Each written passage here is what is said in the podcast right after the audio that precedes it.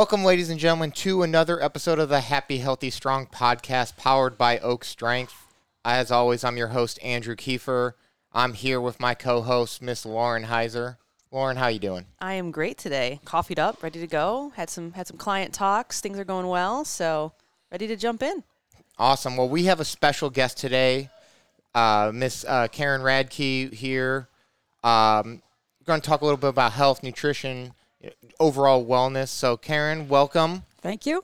And go ahead, the floor is yours. Give a little introduction of who you are, background, what you do, and we'll go from there. Thank you. Thanks for having me. Yeah. I am Karen Radke, as mentioned. I'm the owner of Integral Health Solutions and started my own company about four years ago. I'm a holistic nurse practitioner Nice. and also a board certified health coach. So I've had a passion for helping people uh, reverse disease using diet. Yeah. So delighted to be here. Thank you. That's awesome. When uh when did you get board certified? I've I've looked into that Board certified in which? for the health coach portion. Oh, When you started your business or for a while? Four years ago. Yeah. Yeah. Okay. Certified as a coach, a nurse coach, actually, a health and wellness nurse coach. But that's such Ah, a mouthful It is. that I usually just. Especially in the Midwest, where people are kind of like, don't really know what a health coach they don't. is.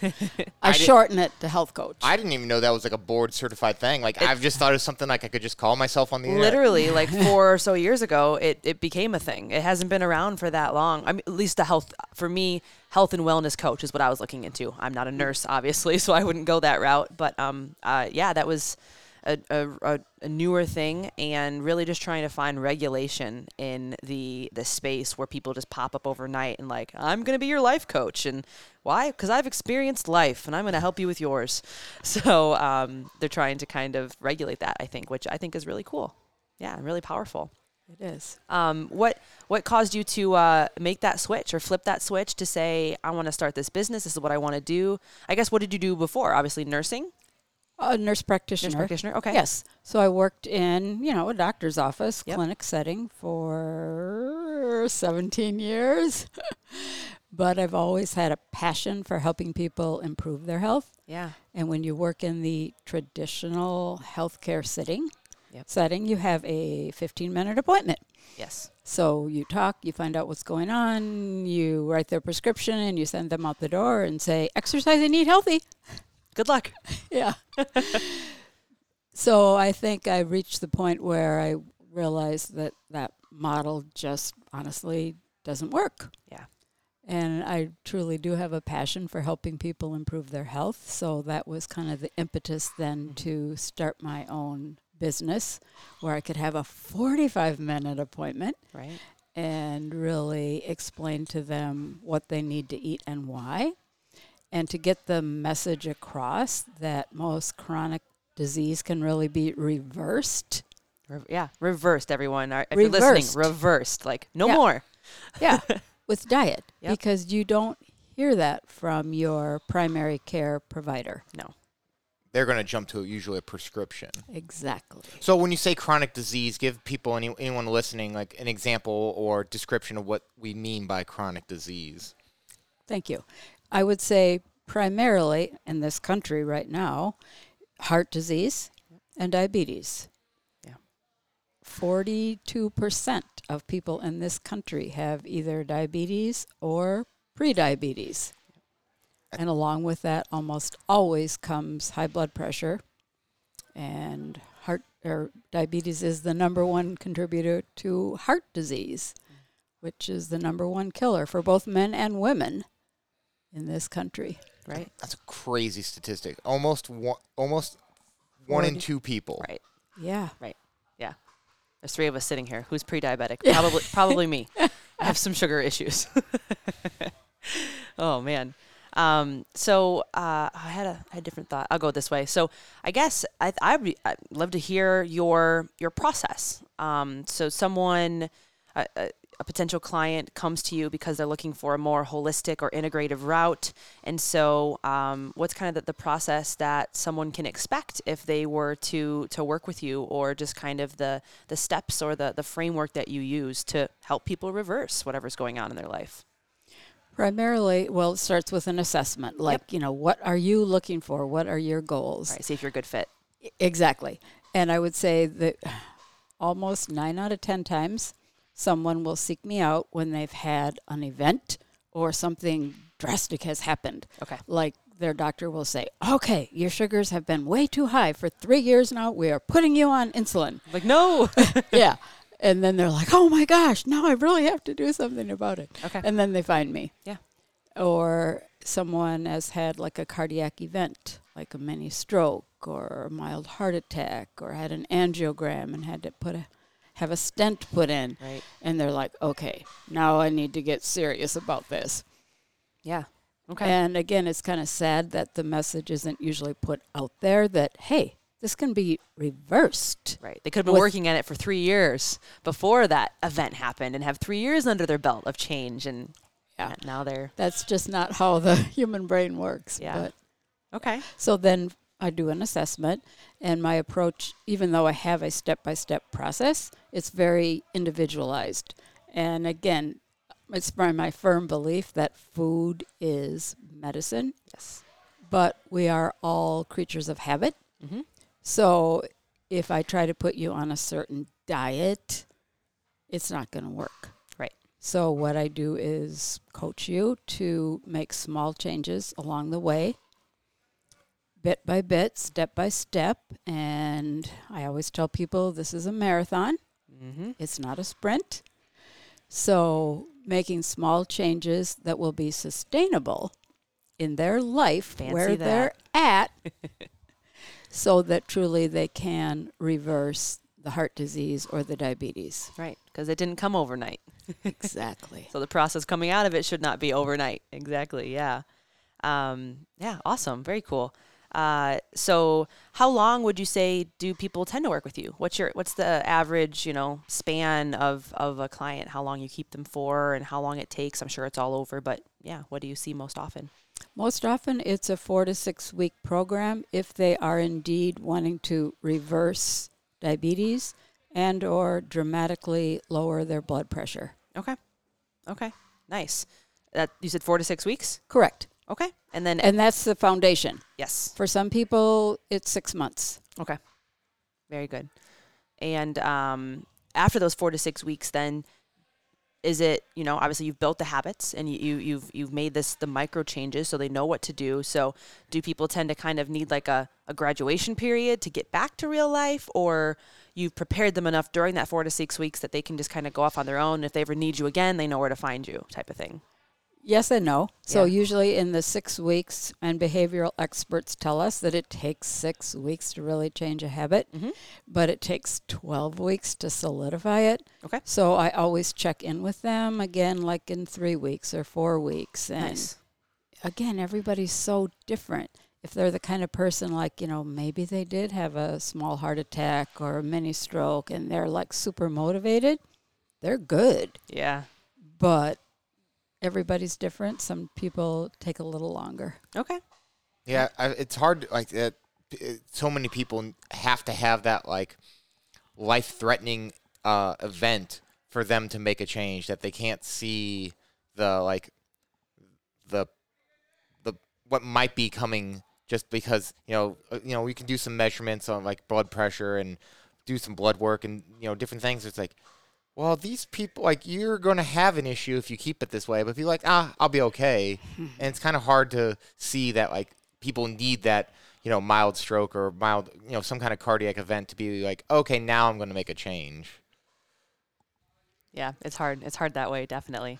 Um, do do you have a, a health story that you're very passionate about in your own life that brought you to this, or was it just living day in and day out in that clinical setting and seeing that we're being reactive to health instead of proactive? That was kind of your you know change point. Good question. And yes, I have a story. Okay, let's hear it.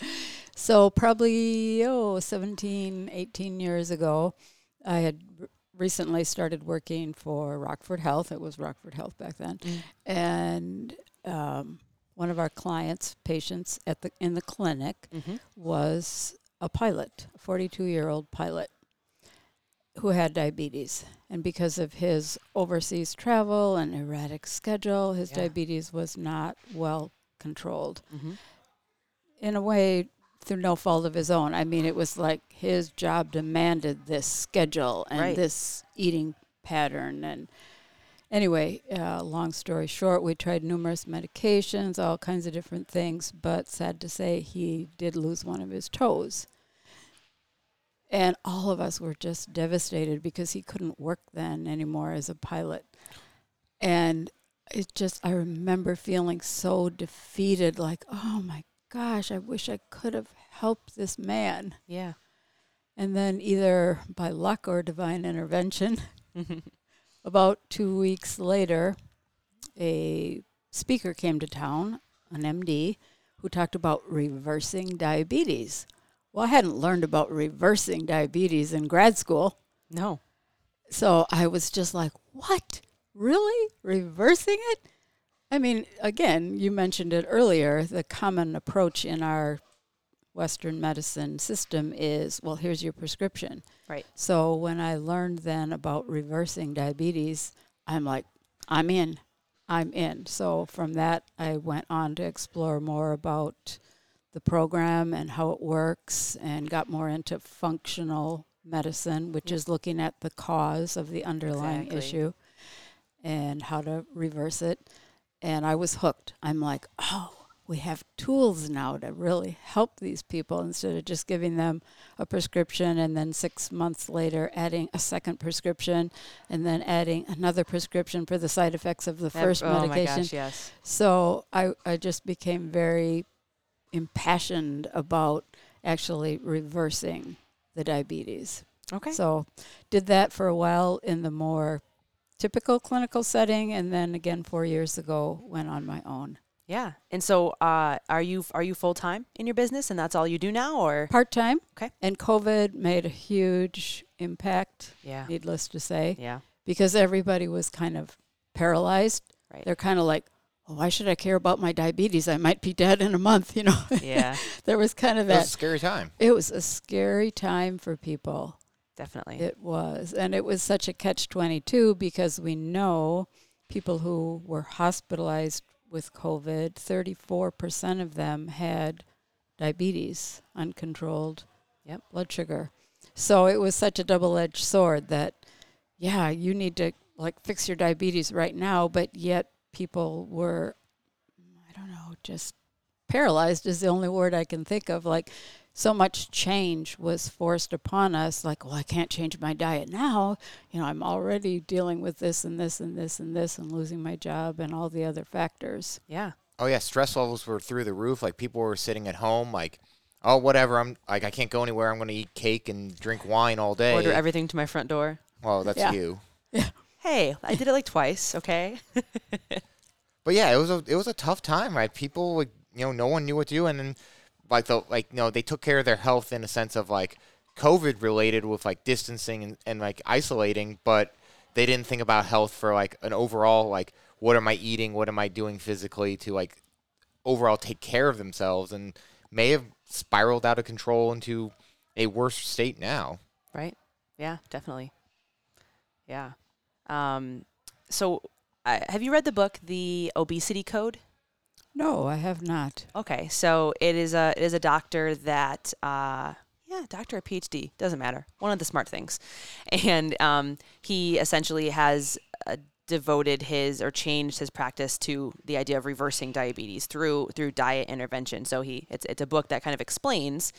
Uh, you know, obviously, what what diabetes is and how the route we do now actually can exacerbate it and almost make it worse by just giving more insulin for more storage and people get gain more weight and get fatter and then it you know tumble down the road.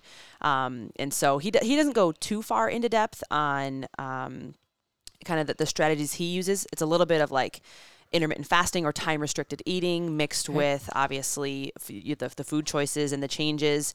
Uh, so uh, one i was just curious if you've read it but um, two what would be like three top three things that you would say are important for someone who maybe maybe right now they're they're pre-diabetic uh, or they've been they know it runs in their family. Maybe they don't know if they're if they're pre or are currently diabetic. Um, three habits or changes or interventions that you use that you think are really influential and helpful for beginning the process of reversing it. Great question. So it's hard to say just three things. And again, I you really can say as many as you want Okay. I do really try to individualize it right and work with the person to find out what are their issues. mm-hmm. their And gaps yeah. Yeah. So I think it was Dr. Jeffrey Bland, who's like the grandfather of functional medicine, Mhm. who coined the term diabesity okay because that's really kind of what we have going on here. Now, not every single diabetic or pre-diabetic is overweight, but most often they're like hand in glove that yes, the two go hand in hand. mm-hmm. So one of the things that I almost always do is I in a simple way explain insulin resistance okay because people haven't heard about that from their primary care provider and they don't understand what's going on here. They really don't understand what insulin does. They don't understand that they have hunger hormones. yep You know, they think, "Oh, it's just all like I have this sugar craving in my and- brain. and and something's wrong with me." Yeah. yeah So I really try to give a brief eighth grade biology Yep. lesson and explain it. So when I say, okay, so you shouldn't be eating this then, because they kind of know why. right And I do oftentimes encourage the time restricted eating mm-hmm. because I think that is one of the biggest Oh, problems yeah. we have in this country is Constant. nighttime TV watching with snacking. Yeah. Or just snacking all day your blood sugar Yeah. never stabilizes Correct. just every um, uh, now I'll eat the apple. Now I'll have a bag of chips. Now I'll have a pop. Now I'll have a coffee. Like it d- d- d- d- d- d- never stops. Well, like we said earlier, food's so readily available now with all these So easy. delivery services, whether for your groceries or from your favorite restaurant. Like people, do, they you know it might be nine o'clock at night, and they're like, "Oh, I can still get this burger delivered. Oh, Right. I'm going to have it." And Right. It's like, well, maybe that's not your best option. Oh, yeah. okay. So you- so Yep. do you, do you mind sharing a small snippet of of explaining? Do you, you feel comfortable explaining insulin resistance? Sure. Yeah. Again, it's the watered down version. Yeah. That's what we want. but Love yeah, it. okay. so, I mean, I don't. I understand it perfectly. If I was going into a lawyer's office and they said, "Oh, this is this is this is," and I would like, I'd be totally overwhelmed. Right. But it's almost the same thing with our bodies, unless you are in health, working in Right. healthcare, the and terms you and had to, yeah.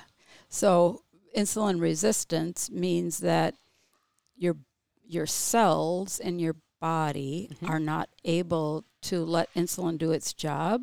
So okay, so normally let's let's say you eat a chocolate chip cookie. What happens? It's digested in your stomach, and the sugar in the cookie then goes into your small intestine Yep. and into your blood. right. Your pancreas kicks out insulin Mm-hmm. to help that sugar be used in your muscle cells. And then when this sugar goes inside the cell, it brings the sugar in your blood down. But so many people that are pre diabetic, and people are often pre diabetic for five, six, seven, eight, nine years, Right. there's a blockage in the cell wall so that insulin can't do its job of letting the sugar go inside the cell where it's needed. Yep. So the blood sugar, the sugar just stays in your blood, and Yep. your blood sugar keeps going up and up and up and up and up. Yep. Yeah, I, I like to use the analogy of the boy who cried wolf. It's that's kind of like every time you have sugar, it's it's Yep. crying wolf, crying wolf, and eventually your body's like, oh yeah, it's just that boy crying wolf over there. I don't really need to deal with that, and so the insulin stops doing its job, and and the blood sugar just sits and it just stays, and then that's where we get all of the inflammatory markers and just chronic inflammation, and starts to chip away at our art, like all the all the bad stuff. Um, so yeah, that's a that's a very good very good explanation. Thank you. I just want to make sure listeners knew because I'm sure Yep. they're like, well, tell me what is insulin resistance? I want Right. to know. Um, Okay, so I that's that. that's Yeah. part one, and then so then another part to that, I love that story about crying wolf, Yeah. but also I also love how Dr. Neal Barnard explains it. Okay. He's like he was one of the first nationally known doctors who really got this message across about insulin resistance. Yeah. He explains it like it's chewing gum in the lock. that prevents the insulin then from letting the sugar in. And Yeah. yeah, I think both of those are great Yeah. analogies. Yeah, lock and key. It doesn't work. It's stuck. It doesn't work. It doesn't work. Yep. Okay. All right. So they understand that, and then based on that, that's the kind of the background that you need as she continues to explain then what foods you should be able to eat or not eat or avoid or have more of. So what's the next kind of part or step or habit that you that you work on from there? Well, a lot of times, okay, so we all eat for the wrong reason. Okay. Because cuz we want to feel good. Yeah, Is yeah. that why? Yeah. And the food industry has hijacked our taste buds. Yep. So everything has too much sugar, either hidden sugar or real sugar, and too much salt. So um, another great book is The End of Overeating Okay. by David Kessler. I'll look into that. He actually was the head of the FDA. Ooh, that's yeah. good. So he knows all the ins and outs of the FDA and the food industry and how it all works, but he explains it all. And one of the things I'll never forget from his book is that food scientists are paid thousands of dollars if they can create a food that's very addicting. Yep. I mean, think of our To the texture, the crunch, the flavor, this all of it, the experience. Yeah. So that's the other piece is getting people to recognize that. Like, you know, you see an ad on TV for a certain certain pizza. Um, yeah, they they make you want it, and the way our brains are wired as a survival mechanism, you see it, you want it. What do you do? You pick up the phone and you order that pizza and have it delivered to your door. Yeah. Yeah. So it's getting people to understand also then how your brain works in, you might say, craving that food. Okay. Very good. Okay.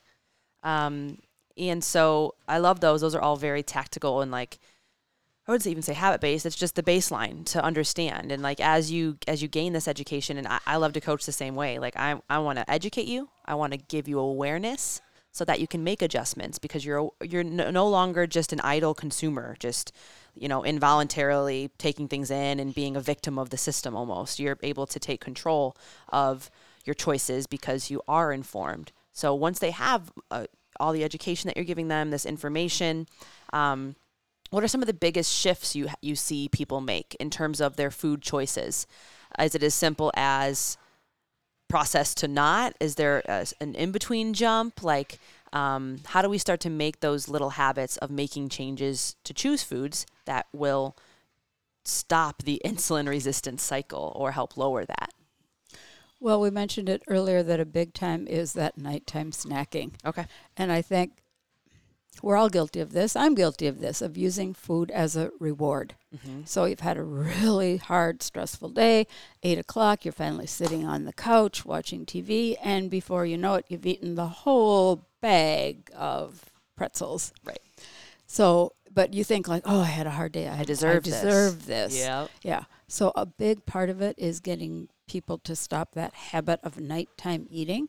And I'll tell them, okay, if you feel like you have to have something, um, well, if it's if they really are struggling, sometimes I'll say, okay, well then don't watch TV because it's like that's their cue. like right. sit in front of the TV, veg out, uh, eat that bag of chips, and they're sitting there with the bag, so you know they're not really even thinking about what Mindless, they're yeah. mindless. Thank you. That's Yep. the perfect word for it. So I'll tell them, okay, well you can have like a half a cup of pistachios, Which also help you sleep. which also help you sleep. Very exactly. And uh, don't bring any food into the family room where you watch TV. Right. Or another gal that, and she was a younger gal with diabetes and strong family history of diabetes. I said, okay, well, then you can have that little snack, but you have to stand in the kitchen and eat it. You can't go sit in front of the TV and eat it.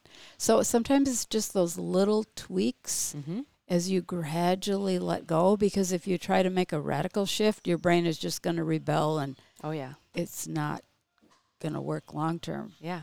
Yeah. Have you um have you heard of James Clear Atomic Habits? Yes. Oh, I love that book. Yeah. It just reminds me of the idea of habit stacking. But the interesting thing is, I never, I haven't thought about it in the reverse way. To uh, if you have so for example, habit stacking would mean you watch TV, and with watching TV, your body stacks or aligns the habit of just eating mindlessly, and then that would be a habit of staying up later, and that would be so it kind of builds and builds and builds. But I like how. Um, I, because to me, I would just focus on taking away the TV, but to take the TV habit, which good or bad, we can talk about that, but um, stacking a new positive habit with it the change, swapping out the pistachios for the potato chips or the you know pretzels, whatever it is.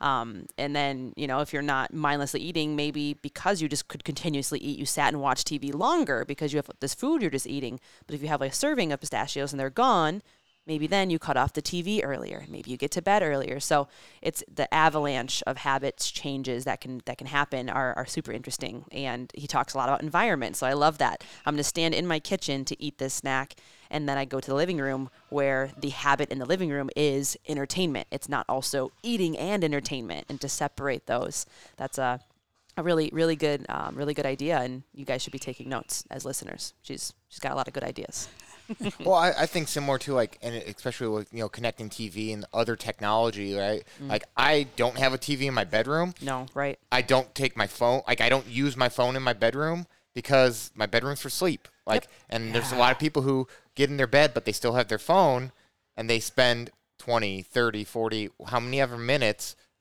looking at it instead of just going to sleep. Right. All right. It's that same kind of idea. It's like create your space for your activity, right? Your your kitchen or your dining room is for eating. Your living room is not for eating, and just getting those to stack and keep those separate yeah. and build those better habits. And that's good for any part of life. People working from home now and having struggles with it. Like, yeah, you shouldn't sit on the couch with your laptop and try to work. You should be in your office. Your office is your work time. Your couch is your relaxed time. And um, I think that has a lot to do with anxiety and like the brain being confused on what environment am I in and what am I supposed to be doing right now. So the more black and white you can create is really going to be helpful, whether it's diet, whether it's lifestyle, sleep, work, family, like anything. Um, yeah, our our our biology likes structure. That's for sure. well, cool. So we have uh, understanding insulin resistance um, under, getting kind of awareness of habits and these these smaller changes, nighttime snacking. Do you have one more kind of food or diet nutrition related change that you think plague a lot of people? Well, I, it's maybe mixed all in with it. Okay. But also just looking at your relationship with food. All right. I remember, oh, I don't know, four or five years ago, I was teaching a class on reversing diabetes. Mm-hmm. And one of the little exercises that I do, it was in a classroom setting, so there were 10 people. Yeah. One of the exercises I do is having them think about their childhood eating experiences. So I have them actually draw a picture of their childhood dining room table, what they were eating, who was there, and what did it feel like yeah. And one of the gentlemen in the class came up to me afterwards and he says, Oh my gosh, I never ever thought about that. But at the age of 55, I'm guessing, mm-hmm. he said in his adult life, he rarely has ever sat down to eat dinner. And I'm like, What do you mean? He said, No, we're always just eating on the run. I stand up in the kitchen and I eat my dinner in five minutes and I'm out the door. And I said, Well, why do you do that? And he said, Well, I just figured it out. Because he said, as a child, we never sat down around the dining room table either.